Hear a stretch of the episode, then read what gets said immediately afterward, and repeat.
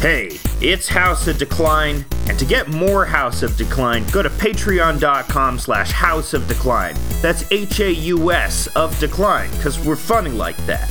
We're weird guys, that's why you want to give us money. So patreon.com slash Haus of Decline, for as little as $3 a month, you get 30 extra comics a month. That's crazy. That's an insane amount of comics. No sane person would give you that amount of comics.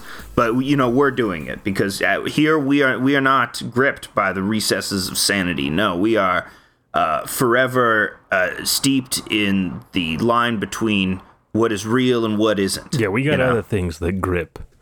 Yeah, exactly. Yeah, we got we got uh, penis gripping power. We have prehensile penises. I was gonna say our butts. Our, our butts have. Oh yeah, we gripping power with the butts. That that's a pretty funny image to clamshell something with your butt. yeah, You know, yeah. I do do, the old clamshell with your buttocks. Yeah, I do it like this with the soap. You know, in the in Mm-hmm. the shower. I because it's like I need both my hands to do the scrubbing. I go scrub a dub dub. And I need something to hold the soap. I don't have any kind of soap holder in the shower, so I clamshell it. So you clamshell your Yeah. buttocks. Yeah, absolutely. Uh, you know, it's always been my dream that you know it, the, problem with sand is you know you get a bit of sand in your asshole. You want to get it out there, but if you leave it in there, it's like an oyster. It's like it's like a it's like a bivalve. You know, it'll get uh, it'll accumulate various metals and debris, and it'll become a, a shit pearl eventually. You know.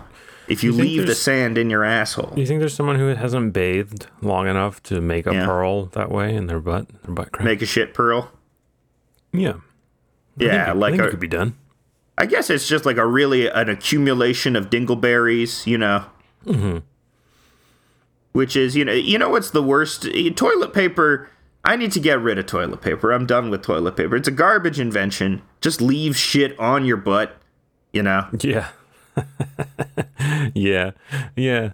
I mean, if you eat the right diet, then you don't need it anymore. Um, and one thing I experienced during COVID was that I had Mm-hmm. really good and clean poops.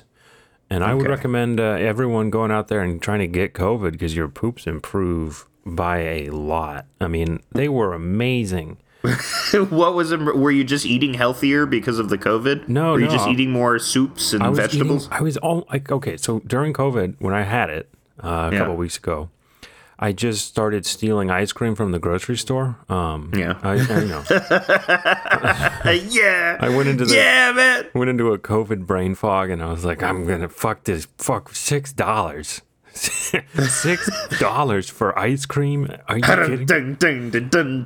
You're running down like Renton and Trainspotting with your ice cream. And, uh, Yeah, so I started doing the self checkout scams on the ice cream at the grocery store, stealing as much Yeah. ice cream as I could, just in a brain fog.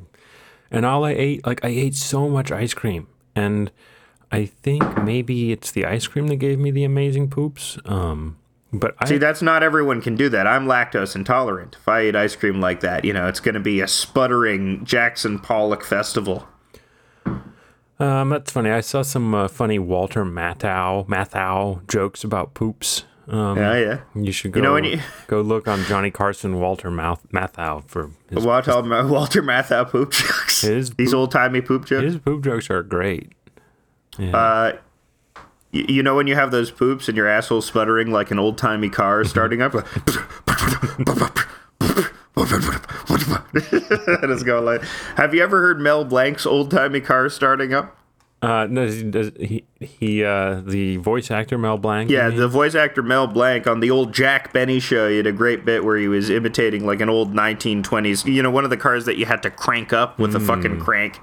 I- He's imitating that. And it's I a it's a find it. classic bit every time. Yeah, if you if you could find it, because I really want to illustrate, you know, after eating ice cream, this is what my asshole would sound like. Okay, here, here. I'm gonna, I'm gonna Yeah. play it. Let's uh, see. It's Mel Blanc impression of a dying 1926 Maxwell pickup. That's the that's the one. Well, one time, uh, they were supposed to be the sound of his uh, Maxwell. He had a 1926 Maxwell. And uh, the phonograph record that, that sound effects men used uh, had the motor sound on it, and they'd hold their finger on it to make it go slow and stop. Well, when it came to that cue, I saw that they had forgot to put the electric plug into the socket. And I jumped up to the microphone and I made like a, a 1926 Maxwell.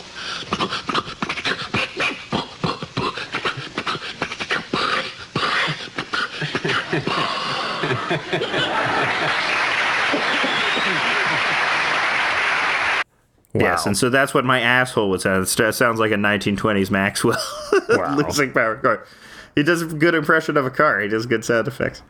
Um, well, there's uh, there's uh, how many more results are there for this? Um, uh, not that many. I guess there's more. There's more Mel Blanc. Here's another one. Here's another one.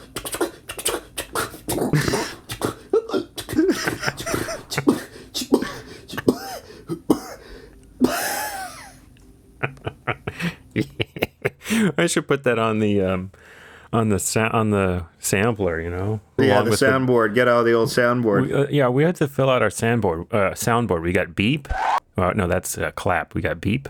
Wait, no, that's clap. We got beep. There we go. Beep. We got uh, clapping. We got laughing. Hell We got yeah. more laughing. We're regular radio guys now. We're we're true media assholes now. Yeah, I need to put sputtering car sound. Sputtering Alex's We need- sputtering asshole.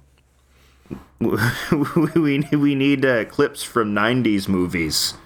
Like We, we need like clips from Fight Club. I, I watched Fight Club again, oh and it's it's very funny what the worries and preoccupations of Gen X were. um, what were they? What, I mean, what were they worried about? Uh, you know that they just had no place in this world. We've lost our masculinity, and you know, do not fuck with us. We are everything is IKEA. I, the corporation. You know, so much of '90s movies was just about listing a series of brands. I like sarcastically. Yeah, Gucci, I mean that's like IKEA, Starbucks. You know, Two thousands hip hop is listing a series of brands earnestly. That's true. the the great divide, you know, that's uh at at any rate we're listing a series of brands. It's interesting because you know uh, it is doing advertising for IKEA while denigrating it in the movie. I'm, I wonder if they got any money from IKEA to post a bunch of IKEA stuff in that movie. IKEA um, is really annoying to shop online. Have you ever tried? It's you like have to go to the store. You, they you can't ever really buy anything online. They have like a flat shipping fee. It's like sixty dollars of shipping, so you Yeah. can't just order one or two things from IKEA. Very annoying. Yeah. Not a not a. It's not good. I ordered in bulk as you're supposed to. no. What? What did you order in bulk? I well, I had to decorate my entire apartment. I bought a big table. I bought a big work table. It's okay. All the shit is falling apart. IKEA fucking size, flimsy ass shit. You know, I shouldn't be putting furniture together. I am not competent. I don't have the motor skills to do do this shit. I'm not some sort of rough hewn, you know, wood back. I'm a I'm a I'm a cartoon man. you know, Can you those say are that? What Can you say woodback? Is that something you Wood- can say? I don't know what I. That's just my slur towards carpenters. It's wood. like, um, uh, like uh, saw- sawdust head or something. Yeah, say, hey, you sawdust brain. Hey, hey, hey, sawdust fingers.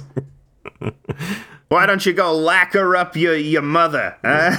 Why don't you go? Why don't you go put a a sheen of lacquer all over her, and you know bathe her in lacquer, and you know make her drink lacquer. You know yeah. what are lacquer heads? That is something. do they? I don't think they do lacquering anymore. Uh, email Okay. us at hausofdecline at gmail.com if you know anything about lacquer. Uh, Make a fancy table and put some epoxy in it for some weird effects. You know. Yeah, I think they all up on that uh, polyurethane these days. Yeah, everyone's doing polyurethane. I, I got I got polyurethra thane. I got, That's not really carpentry. That's more woodworking than carpentry. I got multiple urethras. I have a narrow polyurethra. there you go. Damn it, Bobby. I was trying to work on my Hank Hill impression. It's not that good.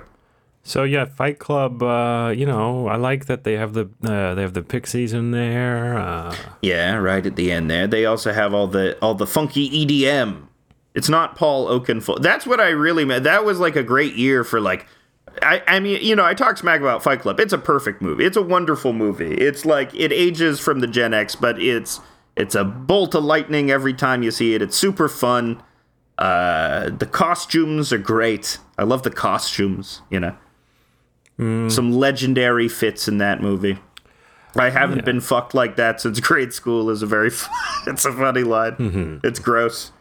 Uh, yeah, it, it's really grimy. It is it is the apotheosis of Fincher's super grimy era. You know, after Seven, which is a super dumb movie. Hey. Fight Club is like Seven's. Seven's also a great movie. I Yeah, love you movie, said but seven was dumb, and I was like, I just I replied to you on Twitter, and I don't think you liked it. So I was like, I got him. I did got I? him. Did you not? Did you get me? What did you say? I said, I don't think you understood its themes. See, Uh, its seven- themes are that Kevin Spacey is weird. that's there's just seven, that's the themes there's, of Seven. okay, there's seven. Dead, no, I have to explain it to you. There are seven deadly sins. Okay, Mm-hmm. and sins are things that you do that are bad, um, like like murder. It- the dialogue is so fucking great it. It's all of this like uh it's this very writerly stuff, you know, where where the they encounter pride and you know her face is all mangled and you know she's holding objects in either of her hands and uh the Brad Pitt cop says looks like he cut off her nose and Morgan Freeman said despite her face. you know, just gems of lines yeah, like the thing that. about seven is that it's also it's for people who are seven years old. So Oh yeah. Oh, and it starts. It's a week. It's seven days. You know, he does it over the course of seven days. You know, seven keeps coming up. yeah, see that kind of uh, that kind of complexity in film hasn't was not repeated until 24, where Yeah. it was in 24 hours. Absolutely. Yeah. We we need to have more shows that are numbers. We need to have more entertainment properties that are are number. Like I'm interested in anything that's just a number. Like the number 23, for example. They should do a show called 365, and it's every day. You, you you adjust, my friend, but that's that's the that's this is us 365 is going to happen. Should we? We should pitch that to Netflix. Like, okay, the show is called 365, and every day we put out a show, and it's different every day. Mm-hmm. or maybe it's the same thing every day. What, what would be better, different every day, or the exact same thing every day? I think there would be slight variation. I think you know you you watch a string of episodes, very little happens, and then you know one episode, you know someone gets a heroin bullet to the head because they're making heroin bullets now. That's It's like true. the most fucked up thing I can think of. And you know? and I just want to give out a warning to all the trick or treaters who are going to be trick or treating tomorrow night. You need to really watch out for the fentanyl candy. Okay. yeah, Um, I'm hearing upwards of 75% of all candy has fentanyl in it. Um, yeah, I'm talking Kraft caramels. I'm talking Werther's Original. yeah. Uh, all They the they call that things. Werther's Werther's original fentanyl. They're calling that now. You know what? happened to me? Butterfinger, talk about butter fentanyl. You know. It was my birthday last week, and I turned um, something somewhere in my 30s. I stopped Yeah. keeping track, and I was not having a great day. So I went to the grocery store and did a bunch of shopping, and I was like, I'm gonna buy a bunch of candy. Um, so I loaded my cart up with candy, and then I was like, wait a minute, it's the week before Halloween. This is the most expensive candy that I could potentially buy. I, you know what? I'm gonna I'm gonna wait until next week after Halloween. Go back. Then I'm gonna get the candy and stuff my Guy, all the face. discount candy. Yeah, they're so many- liquidating all the candy. I'm yeah. gonna get Twix. I'm gonna get. I got this um, Haribo sour spaghetti. You ever have that? Yeah, those Haribos are great. They give you diarrhea. It's very hard to eat the Haribo sour spaghetti, and I they give you a lot. They give you a big serving. uh, well, you know what I noticed? I don't like to mix the spaghettis. Um, They're different colored, and Mm-hmm. They I have different, different various candy spaghettis I don't mix these have. spaghettis in my mouth. No, I can't mix the spaghettis. No, they have an opposing taste. They have weird. No, that would be the red ones and the green ones. It's like they don't really go together. They got red Uh. ones, green ones, blue ones. Um, and I try to. I had to sort them. You know, I'm a very normal guy. I sort my candy by color. Sort your, sort your candies. Sort your candies by color. That's what everyone does, you know? Did you ever do that on Halloween with the with your candy? You sort it. Uh, yeah, I, I think I did that. I, I always hated Halloween when I was kid. Like the actual act of going to houses and trick or treating, I was like, I, I was tired after Yeah. the fourth house. You kept you kept getting molested too. So yeah, yeah, yeah. All the molestations, were- the consistent molestation. you were just such a hot child. Also, they were they were just mixing the spaghettis during the molestations. You know, you know, because during the molestations in Halloween, they'd have a candy bowl out that you know I could take. You know, Did you see the uh, video of the little kid dumping an entire candy bowl in his backpack and then giving giving the, the middle finger. the middle yeah, finger yeah. to the ring doorbell? The, That's a classic. I man. I would have been friends with that kid. And Oh, I, but I would not have in, engaged in his antics because I am too timid. where are his parents? Uh, his raising parents- an awesome little dude. His parents are at the bar giving the finger. And Yeah. They're stealing they're stealing beers from behind the bar and giving the finger to the barbacks. Yeah. Dude, that move where you, the bar back that is turned his back and you you take your glass and you reach around the counter and you uh, fill it up with from the um, the keg Yeah. thing. Such a such a badass move.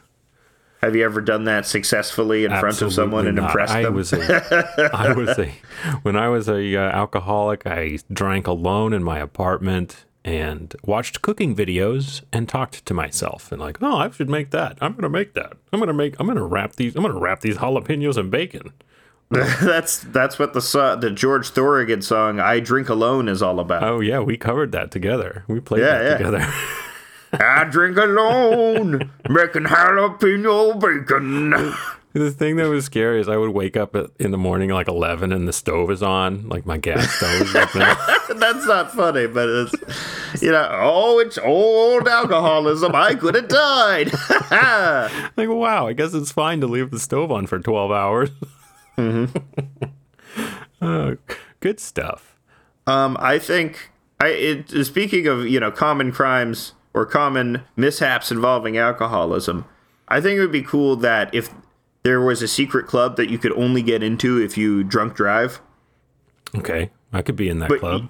yeah, but you got to do it more than once. You got to do it like at least five times, you know, to prove that I you could, know, I you're could in the in drunk club. driving I'm- club. I think I'm in the maybe 50 to 100. no, no, don't admit that. Why? I'm sorry. fine, yeah. Like, what? I'm not supposed to tell people about my drinking days? I mean, You never killed anybody. It was in a you never, very- you never, you never did anything. It was in a very rural area where there was not really anyone there. But yeah, Yeah. there were some times where I, I drove where I was seeing, I was like, why are there two of everything? This is stupid. The- Who made this? This is stupid. There's two Yeah. of those cars. Like the worst time I ever did it was like, I um was early in my drinking days. I think I was 21 and I, yeah. I was like, just really in a bad place. So I was like taking all my dad's blood pressure medicine. Why? What does it do like, to you? I'm gonna just. I was like, very fucked up. I was like, I'm gonna take all of my dad's prescription pills, okay, and then I'm gonna drink a bottle of wine, sure. and then I'm gonna go see um, what's that movie about the uh, oh uh, Slumdog Millionaire. I, dra- I took all my blood pressure medicine, drank a bottle of wine, drove to go see Slumdog Millionaire. Then I went to the diner. And on the way to the diner was when I was like, why are there fucking two of everything? And I just- I didn't like. I was like, "What the fuck? There's two cars. Why the, the car looked like there's two of the same car, two stop signs." Um, and I, I passed out for Slumdog Millionaire because you know the blood pressure medicine really it makes you sleepy with the wine. Also, you know, which is you know saying something because Slumdog Millionaire is a rip roaring good time. You know, you you can't be bored during that movie unless you have taken all of your dad's blood pressure Yeah. There's only one other movie that I've like passed out completely for, and it was Gran Torino. That's an went to interesting. What were the circumstances? I think I was super hungover for Gran Torino, so I went in and I just I had some great sleep. I just like, passed out within the by the time the first preview was on. Um, it's a soothing movie. There's a lot of soft jazz piano in Gran Torino. I think it's just like that racism just really relaxed me or something. Yeah, yeah, it really, yeah, it really endeared Oh, you. this reminds me of home. You know, Yeah. Uh, that it's it's such an endearing movie. An old racist becomes unlikely friends with a young uh, a young Hmong teenager. Where is it? Minnesota? It's in Minnesota or something like I that. don't know. I don't, knows? I I couldn't tell you one thing about that movie. Yeah, but he's racist. But then he turns out to be a good guy, Is this is Which a great we cannot, we can't really say the same movie. about Mr. Kanye West, also known Well, now, you know. also known now as Ye. Yeah. No one's doing it though. No one's doing what? No one's doing yeah. No one's calling him yeah. Well, I see no one embrace that. because it's like you know, uh, Tom uh, Muslim Tom on Twitter is saying everyone needs to stop dead naming Ye. Dead naming, yeah, yeah. Uh, I don't think. Uh, I, I, yeah, people don't seem to take him seriously with this one. But he's, you know, people really won't uh, give you respect or offer you that respect if you seem to be uh, in a place where you're eh, proliferating a lot of negative things, a lot of negative ideas. Well, yeah, it kind of happened with with um, Puff Daddy too. You know, didn't he? Puff Daddy changed his name to. He's he's called something. He he went by Diddy, but Diddy stuck. Mm-hmm. I Diddy Diddy ended up. Uh, lots of uh, celebrities have changed their names, but it didn't really like, Prince changed his name to the symbol. Well, that was a record label dispute. You know. Yes, that is true. But he also changed his name to a lot of other stuff as well. You know. I wonder if John Lennon would have changed his name if he survived that uh, gunshot wound, you know?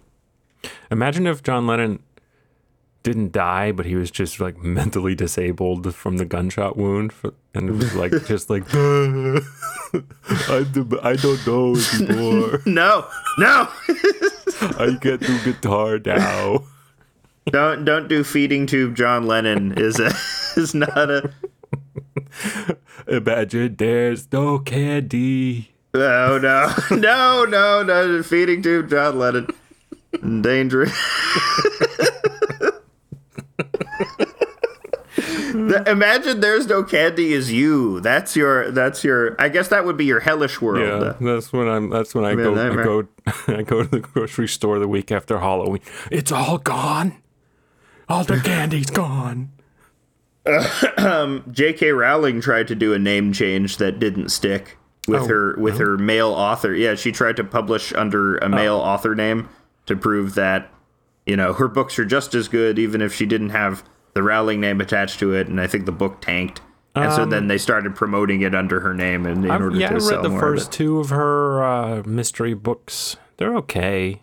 Galbraith. She goes by Robert Galbraith. They they were okay. I don't know.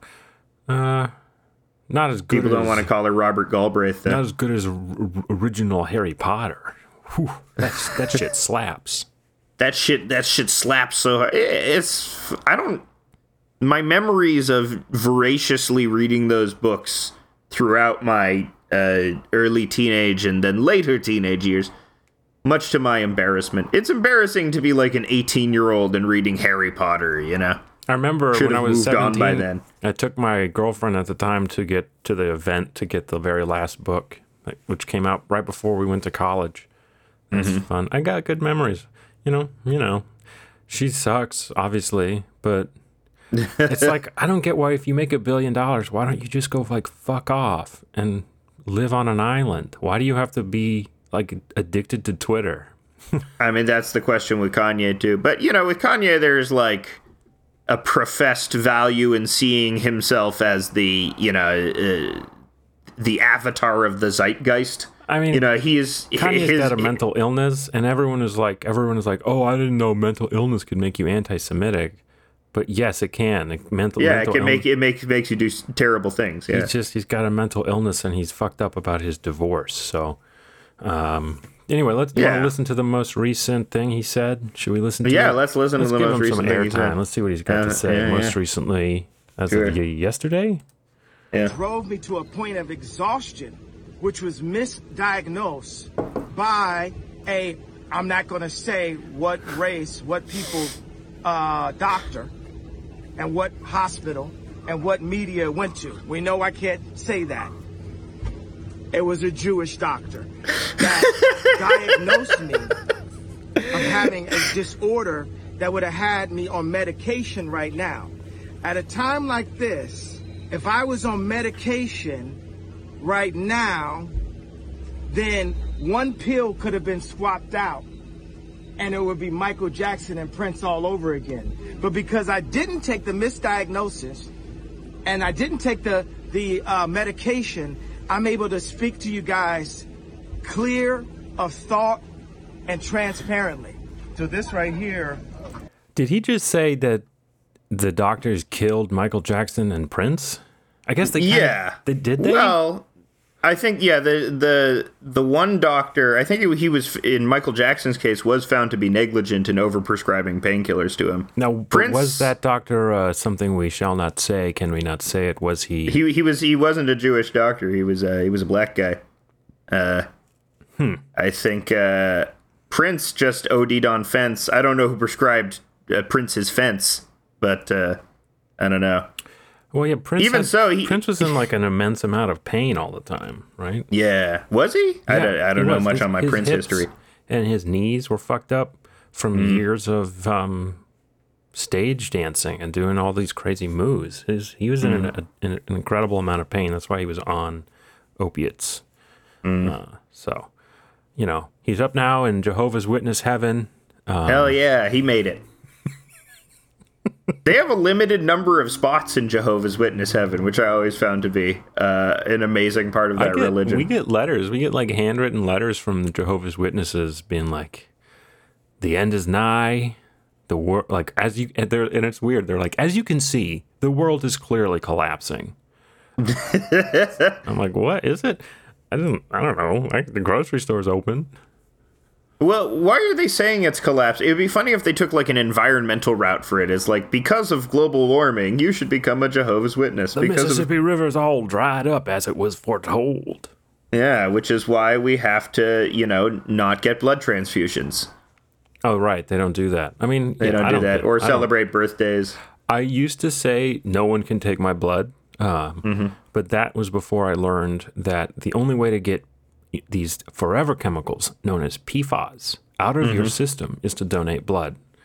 So it's actually healthy to donate blood, um, and it's good for you. So go do it. There's always a blood shortage. There's always Bloodletting, it's coming back, baby. well, you don't want to just waste it. You don't want to, you know, uh, waste your blood willy nilly all over the place. Just bleed everywhere, you know, don't just waste it. Like a comet. oh no, just me and my buds were bleeding out today. You know, doing a little bleeding, doing a little bloodletting. But yeah, a little bit. They the ancients were right. It seems they knew they fore, they foretold the existence of PFAS. Uh, you know, King Arthur and shit. Yeah. Anyway, let's keep listening to Kanye. He had some more to say here. Any more to say on Kanye?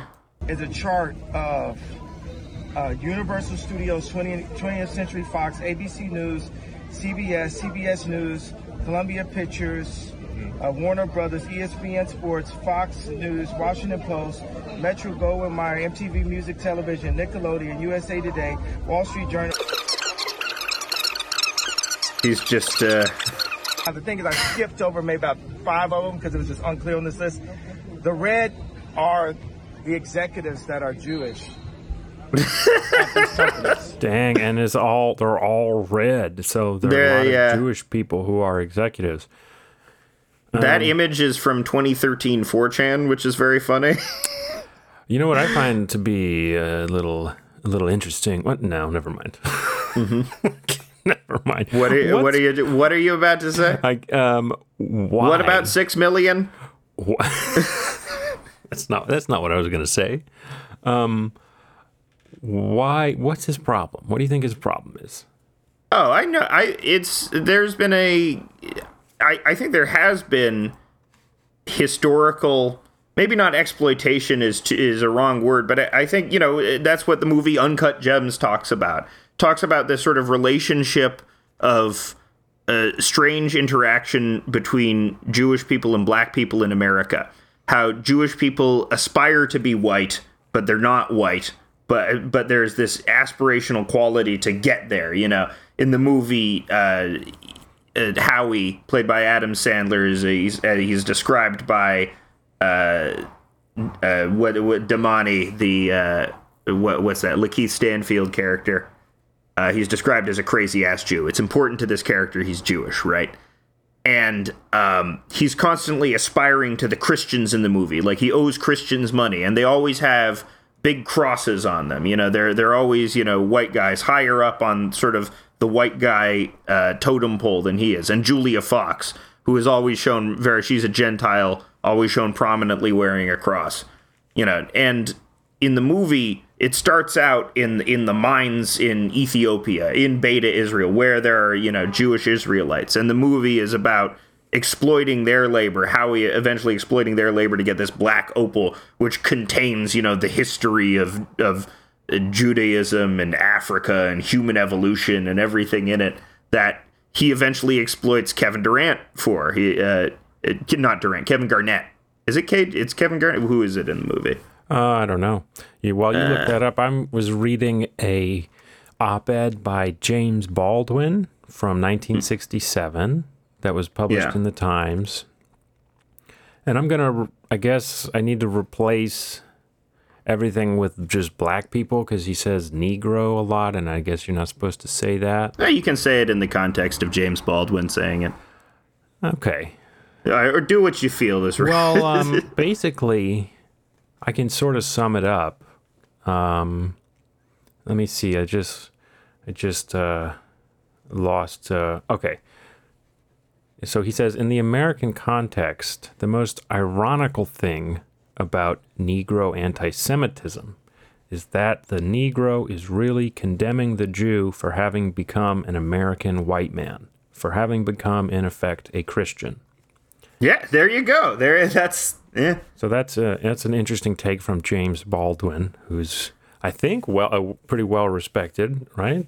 I mean, I've Yeah, always thought of absolutely. very high opinion. So you know, he was also in the context of an of an older time when the conversation was slightly different as well. But I, I think you know uh, the difference between Jewish people and black people is Jewish people can pass as white, and there's that weird quality which undergirds the uh, nature of their relationship. So there has been this because Jewish people, and part of the thing which makes people anti-Semitic is the idea that Jews are duplicitous. You know, the idea that we're hiding something. You know, we're we look white, but we're not. You know, we could be any one of you. You know, there's this because we. Pa- it's the same thing with gay people. You know, the hate against gay people. The the the fact that you can be secret about it is something that's uh, uh, always attached to us for some reason. So, um, but but I think you know Jewish people also in their relationship with black people in the U.S., especially you see in the music industry, sort of use their experience as minorities and having been oppressed in order to endear themselves to the black community because our struggles largely are the same and have been the same throughout history. Uh, Why wouldn't we, you know, share this knowledge of oppression? We have always been under the thumb of some colonial oppressor. Why wouldn't we uh, get together on this? And through using that relationship, there uh, there have been you did obviously things that went wrong. Yeah, as you can see in Straight Outta Compton with Jerry Heller and uh, NWA, it's a big thread in that movie that there's this strained relationship between Jewish and black people through their shared oppression, but also the fact that one is able to, you know, pass as white and still get a nominal white privilege while, you know, still being a minority as well. It's, you know, the larger thing about anti Semitism is the Jews are this, you know, subhuman weasel rat like race, but also we're the most powerful and the smartest and the crafty. It's the, you know, you you have this constant dual status where you're one thing but also another, which is why I think uh, conspiracy theories get put onto us. You know, and also, you know, the reason why you see Jewish people uh, higher up in media is not necessarily a function of of Judaism, but a function of white privilege. Because Jews pass as white, they're given a pass to the white halls of power. I think is you know maybe a better explanation for it. But yeah, I think hmm. the Jews who do aspire to that Christendom, to that that version of whiteness, are inevitably doomed, as Howie is in Uncut Gems. You know, he is punished for his exploitation of his black brothers. Yeah. In these uh, in this essay, Baldwin goes on to basically lay the blame at the foot of Christianity, which is interesting. Um, I Yeah, recommend I- reading the essay. The last sentence is The crisis taking place in the world and in the minds and hearts of black men everywhere is not produced by the Star of David, but by the old rugged Roman cross on which Christendom's most celebrated Jew was murdered, and not by Jews. So, mm-hmm. so he blames the Italians, which I think is completely correct. Okay, where they're coming over here with their mafias and their spaghettis, and then the different colored spaghettis, and you got to separate And all the sour di- spaghettis, you got to separate your spaghettis into different guys. You can't have the, the green spaghettis with the red spaghettis, and it's the Haribo. It's you know, it's crazy that we let them do this. Mm-hmm. Absolutely. Anti-Italian racism should absolute.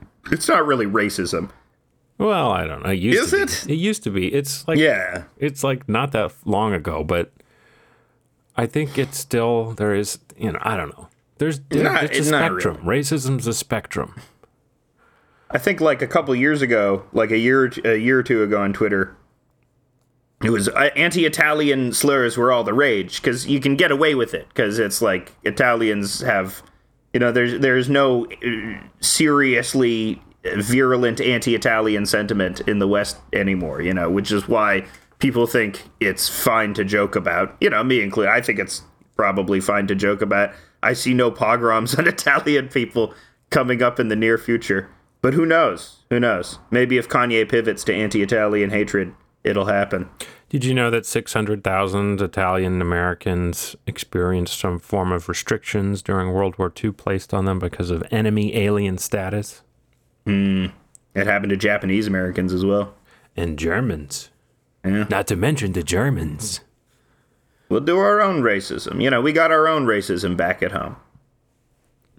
Yeah, well, But, uh, you know, you know, Kanye's- that's a. Kanye's being dropped by every major um, fashion company and every major endorsement deal. He was dropped by Adidas, and you know who started Adidas. It's so funny because it's so funny. Everyone was like, "Yeah, it took Adidas uh, like way longer than every other company."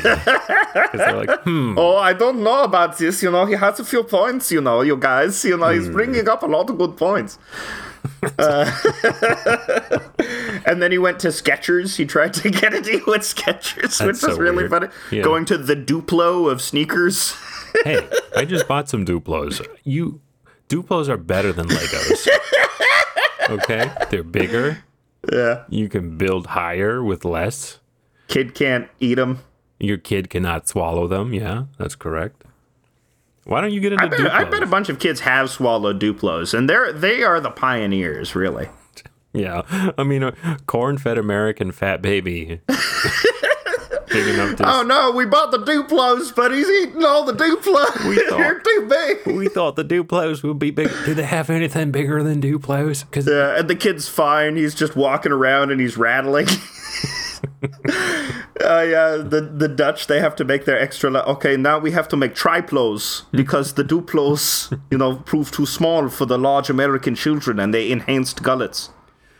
there are at the library, they have these giant like Legos that are are huge. They're like quadruplos or something. Yeah, quadruplos. Um, but yeah, Duplos are fun. My kid cannot yet really build anything, but she likes to rummage around in the box. That's a good feeling. It's a good. It's a good textural sensation Good to rummage around to in. rummage everything. around Yeah. a- in a box of Legos or Duplos. Yeah, it makes a, a pleasing, uh, tapered, soft grinding noise. So we got to get to the meat of the episode. The the meat of the episode. Yeah. speaking of dynasties, which we weren't really. We weren't. Here, my last word on Kanye. I will say, I. He's mentally ill. The reason why you see people cutting him slack more than you see people cutting J.K. Rowling slack is because he's he is proudly saying he was off his meds because of Jewish people. He is obviously mentally ill. Like, I, which is why I think maybe not slack is the right word, but this is obviously coming from a place that's less informed by malice and more informed by, you know, a lot of people letting him down and, you know, his brain not being right and fame eh, it, making you crazy. And the other And- thing, like the kind of medicine he has to take, sucks. Has sh- serious side effects, and it sucks, and it makes it so he probably can't read. I know he said he like so. You know, he said he doesn't read books, Yeah. and everyone was like, "Oh, what an idiot!" If he's bipolar, then the medicine he has to take probably makes it so he can't read very well. Like, Yeah. so I, I Listen, Kanye Kanye is disabled and that's why he needs That's what we're doing ableism on Kanye. St- everyone needs to stop doing ableism on Kanye. Kind okay, of, now I we'll think. stop this thread. I mean, We'll kind stop- of. kind of. I don't know. It's like he, Ah, who knows? He needs to take his meds, but the meds he has to take also suck. So it's a difficult position to be in. And I don't know. Oh, he should have accountability. You know. Oh, he should have. Come on. What, what does that mean? What does that mean? Accountability? That's just. He's word. already lost all of his sponsors. You know. He's already.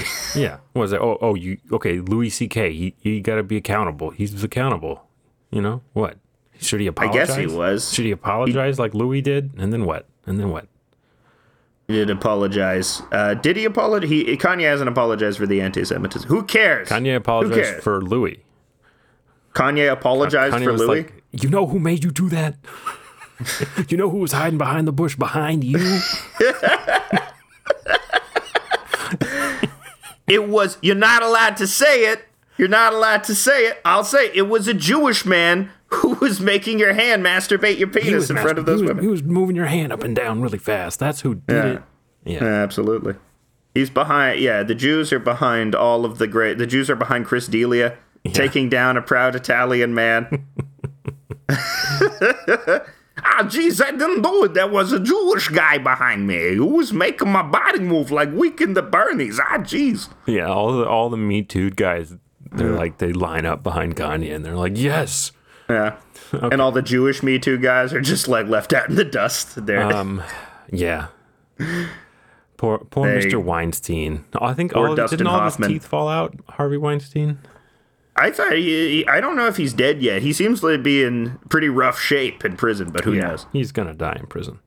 Yeah. Um, Who would care? though? Who among us would care? And speaking of uh, rapists dying in prison, it's Game of Thrones, uh, or uh, more, it's House of Dra- House of the Dragon, House of the Declining Dragon. House of the Declining H A U S of the Dragon. Which is what we'll call the episode. Yeah, probably. most likely. Uh, and uh, we both love it. We we love it. think it's great. Love House of the Dragon. Um, let me just get the first and only critique I really have right off Mm-hmm. the bat. Lighten it up, folks. Yeah, it, it's cinematically, it's very dark. Take, Uh, a, take the- a cue from is it Jordan Peele and the Get Out crew? yeah, Learn how to film in the dark because Yeah. you do not know how to do it, and the entire episode is like just dark shapes moving. Oh, yeah, and yeah, the Nope crew. Yeah, because you know Oh, the right, Nope yeah, scenes Nope, were Nope, Nope Out. scenes were day for night, which you're generally not supposed to do. But they still look good. You can still tell what the fuck is happening in the scene, which is uh, good. Yeah, if you're nope. I, I meant to say nope when I said get out. Um, the, Yeah. I was reading some article about it. They were like they invented some new way of doing it that made it look. No, really it's good. yeah. The cinematographer Hoyte van Hoytema uh, basically me? overlays Hoyte van Hoytema. he he over overlays a UV camera over a regular 35 millimeter camera, and the UV gives you uh, it allows you to give temperature fidelity or something. I don't know. I have no Oh, he's- idea how it he's works. Dutch Swedish. He's Dutch Swedish. The That's- Dutch Swe- oh, the Dutch Swedish man, Hoyte van Hoytema. He's got a giganto double chin. That's what you need. That's So that's cool. That probably is what inspired his double camera method. He's such a badass. It is really the day for night scenes. Like I know you're not supposed to do day for night, but the day for night in Nope looks really good. Anyway, back to the dragons. Yeah, the cinematography is is good in a lot of places. Actually, it, it has some of the best CG I've ever seen, the best modern CG around, and like. When the scenes switch to full CG with the dragon uh, battles, it looks very good. Uh, and the lighting is usually better for the all CG sequences, which is funny. I mean, I don't really care yeah. about that anymore. I don't care about how shit looks. I care about like good writing and good characters, basically. It would be cool though because it would be cool if it had like a Barry Lyndon aesthetic because I see what they're trying to Yeah. do. They're trying to do all natural light, and like the the gold standard for that is Kubrick's Barry Lyndon, which is the movie which uses all natural light. Um, and maybe they're trying to like get across how like gray this period was, but it doesn't seem like that because this is supposed to be at least in the first season still a period of prosperity for Westeros. So I don't know. I don't know what's going on with that. Well, I don't. Yeah, like I said, I don't care too much how it looks. Um, but I was very impressed by the character building. Yes, I think that's what I like the most about the show because, in contrast to the Rings of Power, or the, I think Yeah. it's called that, uh, which has very flat characters that don't really develop. You have a great cast of characters who all have very interesting arcs. Um, I really like the arc of Sir Criston. Yeah, how you like him at first, but then he turns out to be uh, spoilers for House of the Dragon. Yeah, some by the way. spoilers from here on out. Yeah. Uh, Sir Criston turns into the funniest asshole. Yeah, Just you love to hate him. A lot of there's a there's a couple of characters. There's maybe three characters you just love to hate. Um, Sir Mm-hmm. Criston, the Queen, Queen Alicent, and then her father Otto Hightower. Otto Hightower. I and also her shitty son Aegon, Aegon the Second. Um, he's no, he's I don't I don't hate him at all. I like. oh, you don't hate him because you sympathize with him because uh, he is also having hard times with alcoholism. Yeah, he just wants to like party and get laid. He doesn't want to, you know, live up to his um his uh family burden of becoming king. Uh, he just wants to have a good time, and that's cool, you know. I think he's gonna turn into a shitty guy. Yeah, he's eventually going to. He seems like he's sort of feckless and lazy. So uh, let's get into a brief summary of the plot for people who haven't. Uh, I guess it's spoilers, Well, so you're yeah, we- you know what's know. going on in the We're show. gonna we're gonna summarize the. We can't spend. Yeah, time you're right. Who cares? Let's summarize the plot. Let's. Uh, uh, uh, who cares? Uh, but what I found interesting from it is how it's like correcting for a lot of the flaws in the earlier Game of Thrones series, and like. Uh, because in the last season of Game of Thrones, people chided it for having so many time skips. When previously, like Game of Thrones had been all about people taking a very long time to travel anywhere, and that was like an essential part of the the character building and sort of the atmosphere of the show. Whereas in this show is all about the time skips. There's tons of time skips in it, and they make and the show is better for it because Yeah. uh, they can they can go to the the moments across dynasties. I Yeah. think that like if the original Game of Thrones was about space and about people traveling over space and you know gaining uh, even that that's like the original Game of Thrones is the map of Westeros. It's a, essentially about the geography of the world and how the geography shapes it. This is about time. Mm-hmm. Well, the opening of it is about uh, the It's- lineage of Yeah. the Targaryens. It's also and- blood bloodlines, though. That Yeah. Um, so because they get into you know a lot of the bloodline stuff, like um, one of the, the main character Rhaenyra has three children who are spoilers again, not legitimate. And they don't, and it's interesting because they not none of her three children have the characteristic uh, Targaryen neon blonde, almost white hair. Um, and so the whispers around court are that they are illegitimate children, and that's you know most of what the show is about. yeah. It's not non-thematically, just like plot-wise, is like are these kids legitimate, and people are going to challenge them, and you know the other part of the show is that she is a woman who is supposed to assume the Iron Throne, and Yeah. ain't no lady ever done that before. Yeah, there's, there's yeah, there's precedent against male heirs of inheritance. What are you stupid? Jaehaerys took male heirs over uh who who's the lady that's married to Corlys Velaryon? Is she Rha- Rhaenys? yeah, Rhaenys, the cousin. Rhaenys, yeah. Uh, the super Karen-y looking one. I know you're not supposed to call them Karens, but what do you not mean really Karen. What do you mean them? I don't know. When- when you Karen, Karen has fallen out of it. You know, like like Who's them? stern-looking white women. she, I mean, she's. I don't know. She seems okay. Um, I also like how the show uh, handles like diversity as well. Where you're talking about, in comparison to the Rings of Power, where they have black hobbits, and the black hobbits are fine. People get upset about them. Who cares? But this show, it actually matters that like Corlys Velaryon has dark skin because it matters for lineage. Like Yeah. it's actually a plot So, point. so Ross Douthat had a big op-ed in the Times Yeah. recently, comparing and contrasting Ring of Power and House of the Dragon, and he gets into the racial stuff, and Yeah. and he says stuff that I said about the um, uh, what was the other Amazon show, the fantasy the Wheel one? of Time Wheel or of whatever. Time. Yeah. So, like, but he he kind of really gets into the he gets really intense about it because he's like- Ross Douthat and he's a crazy so his person. main point is like in Lord of the Rings, like each individual society is diverse in a way that makes it seem like it doesn't matter and that is, is kind of unbelievable. Um, and so there, in hobbits, there's black hobbits and white hobbits. With elves, there's black elves and white elves. With dwarves, there's black elves and white dwarves.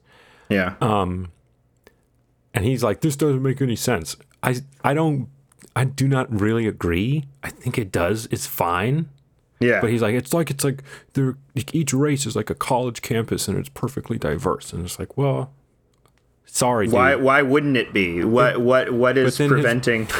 it's really weird. It it just it's a weird thing to write a lot of uh, like words about. But then he Yeah. can, he contrasts it with House of the Dragon, where there's one family who's black, like the Velaryons, Mm-hmm. and then you know they marry some white people, and then they have multiracial kids. And he's like, so Mm-hmm. in Game of Thrones, it actually matters, and you actually see, and they're actually acknowledging. Oh, great! I'm making the same point as Ross Death. basically yeah um, so it's a weird to to do that but i don't i don't care that they do that in lord of the rings it's fine Yeah. if you just if you just allow yourself to suspend your disbelief a little bit more then you're just like okay there's black elves and there's white elves why yeah why why, why wouldn't there be i know he and then he's like well tolkien is making he's making a myth for great britain and uh, it's mythology and of course they must be white but it seems weird Yeah, I don't know. I, also, you know, I'm sure even during medieval times there were probably black people in England.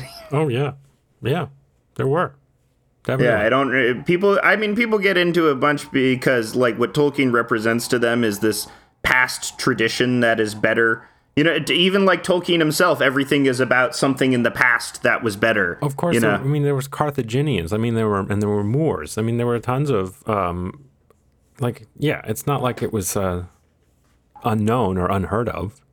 Yeah. Um, but, yeah, so you're hearkening back to this. yeah. The, it's also funny that it takes place on the battleground of these beloved media properties because I think Lord of the Rings to a lot of people is supposed to be like apolitical. This is just an adventure. You know, there's you can't you shouldn't read anything about, you know, modern day into this. It is pure fantasy and it is an articulation of our highest values of good versus evil. You know, there's this sort of uh I'm not saying Lord of the Rings is stodgy and traditionalist, but it tends to attract attract a lot of stodgy traditionalists. And it's like the thing that Douthat is harping on is is so annoying because like a black person and a white person can have a baby that appears either white or black or can appear to be multiracial and but he mm-hmm. assumes that whenever two people of different races procreate they have a, a, like an equally like a perfect down the middle. a perfectly split down the middle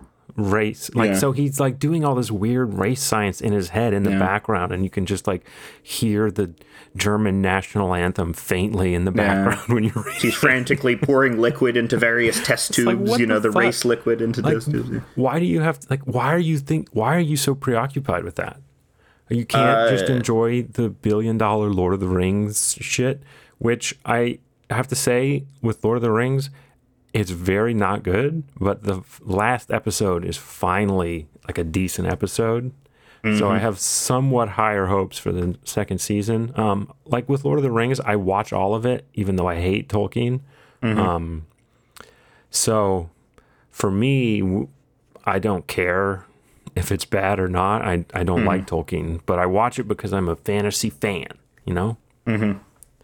You're a fan to see That's right. So let's get back to more House, House of the Dragon, know? and more House of the Dragon. But we can compare and contrast to Tolkien because obviously Gurm and everyone else is very inspired by Tolkien. Uh, in the in the mythology making, um, what I like about this show, and part of what it's correcting from the old Game of Thrones is a, it's a lot less casually misogynistic than the old Game of Thrones show, mm-hmm. which had like there are a lot less gratuitous rape scenes in this one. Well, there's like, there's also in this, in the House of the Dragon, there's like five birthing scenes. Yeah, there's it's all about, you know, the horrible, uh, you know, what women go through in this time. It's so very woman focused so show. many graphic birthing scenes, like where the worst outcomes, like there's Yeah. the two worst outcomes possible for birthing are depicted, Yeah. like cesarean, where both the mother and the baby die, and Yeah. then still stillbirth. Yeah. And then there's just a couple of, of birthing scenes where everything's fine. Yeah, but it's still horrible and nightmarish because they didn't know they didn't have no technologies back then. well, they had milk of the poppy. and they did have heroin. Uh, they're constantly giving heroin. Uh, uh, of course, uh, the standout of the first season uh, is Paddy Considine as King Viserys. Yeah, he's gonna win an Emmy, I think. Uh, he's he should win an Emmy because what I like about the show too is it it's the ultimate. It had me in the back half. I didn't know in the first half where it was going, but then it immediately got me in the back half with how it developed. mm-hmm. Um, and it was like nice not knowing the source material, not knowing where it was going. Because at first I thought, you know, why did they cast this guy who looks like just a, a bloke you meet down at the pub for King Viserys Targaryen, who's supposed to be, you know, even though he's like this normal guy, he's a Targaryen, right? He's supposed to be sort of ethereal and otherworldly. But then the casting is apparent because no, Viserys is a, a a normal man. This is what happens when like a normal, decent person gets the throne. They got all fucked up from it, and it destroys them, and they make terrible decisions. Which, like, y- you have to be sort of a, a tyrant and a weirdo in order to wield powerly power correctly, which is a Right. ongoing thesis of the series. Yeah, I was talking about that uh, with my partner. Like, who is um, who is the ideal leader for the Iron Throne? And I was saying, like, I think out of all of them, Otto mm-hmm. Hightower shows the most competence. Mm-hmm. Right. And my partner's rejoinder was, well, just being a manipulative asshole doesn't mean you're suited to be the best leader, but I'm not convinced. I think Otto Hightower might be the best. He would be probably a much better leader than Viserys, at least. Well, I think uh, if anyone, it should it should probably be Corlys Velaryon, the Sea Snake, who seems to consistently make the best decisions throughout uh, throughout the show, or maybe not. I, Well, I, I Corlys is um, he he does kind of abandon Rhaenys and goes off and fights this war for like six or seven years. Yeah. So that is not necessarily the greatest decision to just sort No, but you need to fight that war in order to preserve the shipping lanes, which is you know important for the the Westerosi supply chain. You know that's that's the real meat of con- like Daemon does the dirty work for uh, Viserys, and you know gives him the declares himself the king of the Narrow Sea and gives uh, him the crown. You know uh, to the effect of Viserys. You need someone like ideally someone who would be a combination of Daemon and Viserys, someone who is both able to be callow but also you know vicious in the way you need to be as a leader in this horrible, uh, awful world that they have. Mm-hmm. I don't know. Yeah, no, I get. I think Corlys probably would be better, the best option. Now that I think about it, um, and it seems like you know in the last episode he's he's uh, down but not out.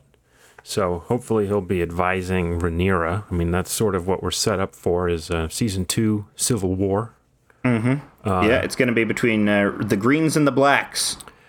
Yeah, I thought that that was just like an online thing, but then in the show they start referring to them as the greens and the and the blacks. which Yeah, is- yeah. The the greens are from the Reach, the Hightowers, and the blacks are they dress in black and the from Dragonstone. Seems like everyone dresses in black in this show, but Yeah, it's a dark show. It's a dark ass Like, show. It's a very dark green if if it's a green. Uh, one thing, yeah, the show gets right, really right, is the fucking dragons. The Oh, yeah. dragons look so fucking good. They look like like they really studied and thought about the anatomy of these Yeah. creatures and how they work and you know what they would have to do in order to achieve flight. There's a real heft and and weight to them. Uh, there's a real character to the individual dragons. Eventually, you start. At first, you know they they have all these very similar names, but Mm-hmm. you, you start uh, learning about what defines them, how they vary in size greatly, and how scary that can be. Uh, the season finale was fantastic. I have to say that final that final sequence in the season finale when Aemond on the back of Vhagar, the largest dragon in the land, is is hunting down poor poor, Lucerys on Arrax, you know, and they're going through the. There's that one great shot where you see Lucerys ascending through the storm clouds, and then lightning strikes, and behind him you see Vhagar, who's this gigantic fucking dragon. It's like becomes apparent uh, the the gulf in power between these two creatures, even though you know, dragons are powerful, but they're more powerful dragons too. You know, Well, a, they- I- a I great way of visually illustrating that. Wasn't the the little dragon like a really young dragon? Isn't Yeah, yeah. Like he's probably really young. Um, but the character Aemond is great. He's a very fun. Um, the older version, of course. He's very fun. Yeah. Everyone was commenting on how he's like an anime villain. Yeah, because he has an eye patch. He's like competent and ruthless. He has a grudge because he's a second son, and his shiftless, drunken older brother is the one who inherits the crown. Yeah, so he's gonna be uh, trying to get that throne. Uh, Absolutely. definitely. It's a real. They really uh, set up a real Game of Thrones. If you It's real. It's real Game of I Thrones. mean, my over one criticism is that's like, is that I is that I, I said that I'm like, boy, this is really turning out to be a real Game of Thrones again. They're really, it's really kind of a Game of Thrones where they're all trying to get on that throne. Uh, but yeah, I agree about the dragons. I'm I'm hoping that the team that makes these dragons, you know, starts doing some Anne McCaffrey TV shows. You know, Anne McCaffrey. No, it was Anne McCaffrey. Anne McCaffrey wrote the Dragon Riders of Pern. oh yeah, Anne McCaffrey Pern. was the first woman to win a Hugo Award. I masturbate my peen to Pern. Um, and she was also the first woman to win a Nebula Award. And she yeah. wrote dragon books that were really popular. My sister loved them, read all of them. They were pretty advanced for me uh, because I was like eight or nine. But so I never really got into them, but I would get into them again. And I, it's really good. If people like these dragon shows, they People up dragons are all the they're all the rage right now. It's dragons. Yeah, hit you up, know? Anne- hit up those Anne McCaffrey books because you know everyone was like, "Wow, what fantasy? Fantasy's big. What fantasy should we do?" And you know, a lot of people like David Eddings, but of course, David Eddings served a year in jail for abusing a child, so he's canceled. Okay, yeah, that's a good reason to cancel someone. He was in the seventies, um, oh, oh, okay, that's so fine. It's fine then. everyone was doing it. Jimmy Uh, Page, you no, know, he- whatever. uh, David Eddings was my favorite fantasy author growing up, and I read all of his books multiple times. And uh, a lot of people on Twitter hate him now because basically there it wasn't like it was covered up; it was just forgotten. But in like 1971, he he and his wife both were arrested for abusing a four-year-old that they adopted. They kept him in the basement and beat him up. Yeah, oh no, that's very bad. That's yeah. that's they kept him in the basement. They beat him and they didn't feed him um, for a long time. I don't know how long, uh, but it was a bad enough, at least for him to go to jail. Both of them to go to jail for a year, and that's when he sort of became a writer. well, you know, sometimes. um, So, so yeah, David Eddings is canceled. Um, his books are still pretty good though. So if you can separate the art from the artist, and I recommend them.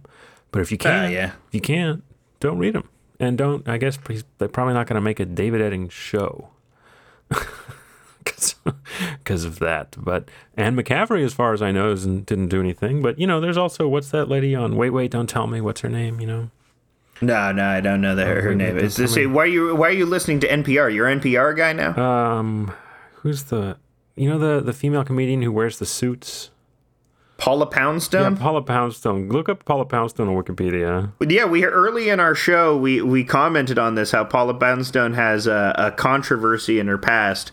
It's a little more complicated than she's just uh, uh, a pedophile, but yeah, Mm-hmm. uh, reading the Paula Poundstone controversies page. Well, she also was like arrested for child endangerment and then Yes. charged with three counts of lewd acts upon a girl younger than 14.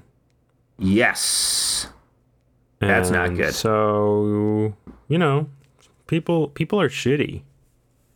I I mean yeah, but who could forget you know the the great artistic contributions of Paula Poundstone? you know, I'm just you know separate the art from the artist is what I'm saying with Paula Poundstone. Okay, so so final thoughts on House of the Dragon because you know there are some shitty people as well. You know the the the relationship between Rhaenyra and Daemon is um I thought people weren't going to watch the show after that. I was it was shocking. What do you what do you have to say about that?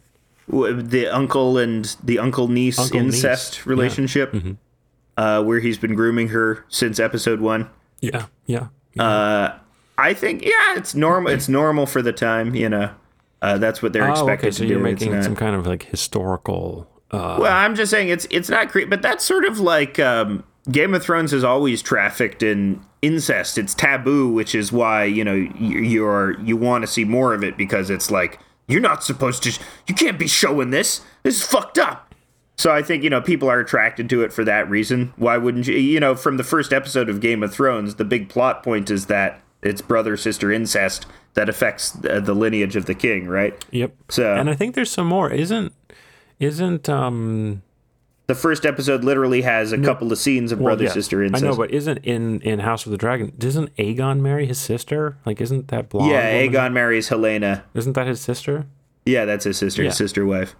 It's a common thing for Targaryens. That's what they do. But I think also it's sort of clear that Daemon, uh, Rhaenyra, who is strong-headed and you know independent and likes to break rules, even she sort of yields to this older male authority figure that has situated himself throughout her life. I do think they probably have a genuine love for each other, but uh, I yeah, I don't know. I don't see. I don't know if that relationship will go south in the end, though. Well, he did do that thing where he choked her, that, and he, she didn't like that.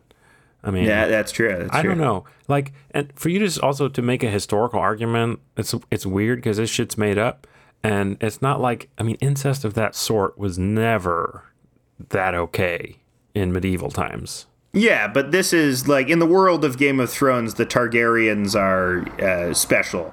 They can do what they want because they have the dragons, and incest was common for them. It seems they like the- belong to a weird dragons- ancient culture. Yeah, the like so they're the only family that can like do the dragon stuff. I, well, yeah. the The reason why they are also obsessed with incest is because they don't want to lose the ability to ride dragons. Because Targaryens are said to have the blood of the dragon, which literally is their connection to the dragons. Why they can talk to them and understand them and control Now, them. and then- is that is that just like a thing that they made up to stay in power, or is that for real? We don't know. Hmm. That's that's the thing is that Game of Thrones is all about people saying stuff is something is one way and like prophecies not being fulfilled or being fulfilled in sort of a weird or destructive way, and people letting their biases influence their interpretation of prophecies. Uh, I'm trying to think of uh, other standout characters besides uh, King Viserys are of course Aemond we were talking about earlier Yeah, yeah. and the anime fun. villain yeah Um, uh, Daemon is fun. Eyebrowless Matt Smith, I think. right? Yeah. Uh, eyebrowless Matt he's Smith, not bad. He's obviously. not a bad. He's not a bad actor. No, no, he's a, he's a great actor. I was, you know, I'm a Doctor Who fan. I liked him in Doctor Who. He was frequently the best thing about those very poorly written seasons of Doctor Who. Mm-hmm. Uh, was his he's got a natural charisma precisely because he looks like that precisely because he's like oh no I look weird but it's it's charming in a way you know and he pulls it off I Mm-hmm. think Um, who else is good? Uh, uh, yeah, as you were saying before, Criston Cole, he's just turns out to be this guy that's uh, in the first three episodes is depicted as a white knight, but it turns out is a self-loathing thuggish creep who murders a gay man. and yeah, he savagely murders a gay man. He murders a lot of people in cold blood just because he's got Yeah. like rage in boy. He's like boiling with rage. Um, he's obviously in love with the queen. but he feels conflicted about it because he's a Kingsguard and, He now he's an oathbreaker. Really weird thing that he says. Do you remember this line he says about women? now, what does he say? What does he He's say? like, every woman is a mother that must be respected. Uh, So he's got mommy issues. yeah, yeah. Um, and I think that's why he doesn't like Rhaenyra because Rhaenyra goes on has sex with someone else, and and I think he stopped liking Rhaenyra when they had sex because he's like he's got this Madonna whore complex, right? Oh yeah, absolutely. Mm-hmm. Which is why eventually you see him hooking up with Alicent, who's all you know. She is she is f- rule follower. She's Miss Madonna. She follows the light of the seven, you know, and she's very judgmental about people that break it. I think she manipulates men by like making them sort of devoted to her in a sexual way, like the crippled guy who's uh, jerking off to her. And that, like, it seems like she's kind of aware. Like, she takes off her stockings in front of him as a way to, like, sort of enslave him. So she does all of these manipulations and then feels badly about it afterwards. So it's she's an interesting character. Um, Uh, the the the two factions of the Game of Thrones, the Greens largely represent using rule of law and placed law and and values and order in order to gain power, whereas the blacks represent conquest and using sort of violence and uh, warfare and muscle to gain power. Uh, and one is represented where the, the Hightowers are all about using the rules and manipulating the rules of the system in order to situate themselves into places. Rhaenyra is all about breaking and flaunting those rules and you know not doing what you're supposed to do. And eventually you know she goes with Daemon who went on a 6 year war that he was not supposed to do but which eventually bore fruit for the realm. Mhm Yep, and now after the final episode, we have to wait until the next election year, um, 2024. And then I'm sure there's going to be plenty of memes where it's Biden versus Trump, and it'll be the Greens and the Blacks with with uh, Biden and Trump, and you know, because Trump who's who's going to be who? Trump is Daemon, and his Trump, uh, Trump is Daemon. He's going to marry Ivanka. right of course. Incest. They say you're not supposed to do it. Should we mention it? They say we shouldn't mention it. My friend Kanye. He, they say he wasn't supposed to say it. That's what one of the features of Trump is he's always saying things that, that they're telling us we can't say it. Yeah, which is something that I'm always saying that on this podcast. You're uh, you're always pushing the boundaries, and I was they're not allowing us to say it. They're not going to do it. I don't push That's what any, it- I don't push any boundaries. You're pushing boundaries. You push you pushed boundaries with uh, feeding tube John. Good old feeding tube John. Imagine there's no soda. Imagine a series of shapes. I can't. I guess he, he didn't talk like that. Oh, imagine a series of shapes. Yeah. I can't because of the shrapnel lodged in my brain. Oh well, I was just I was watching the Get Back on Disney Plus. You know, What did what did you learn about the Beatles? they were Um, fun loving guys. well, at one point Peter Sellers comes to visit. Ew, he's a creep. Well, he just got really uncomfortable. John Lennon made him feel really uncomfortable. I didn't know Peter Sellers is a creep. I don't think he's. I, I I don't know he's a creep. I think he has weird vibes. Peter Sellers. He always gave me incredibly weird vibes. Well, I always sense something strange. I don't. I don't think he's been proven to be a creep or anything like that. well, but, I uh, can see. Um, Daily Mail from 2020 biographer reveals the shattering truth about Peter Sellers. oh no! What happened with Peter Sellers? Um, He did brown was- face a lot. I think it was that he was mean to his wife. Oh, okay, yeah. Oh, whatever. Yeah.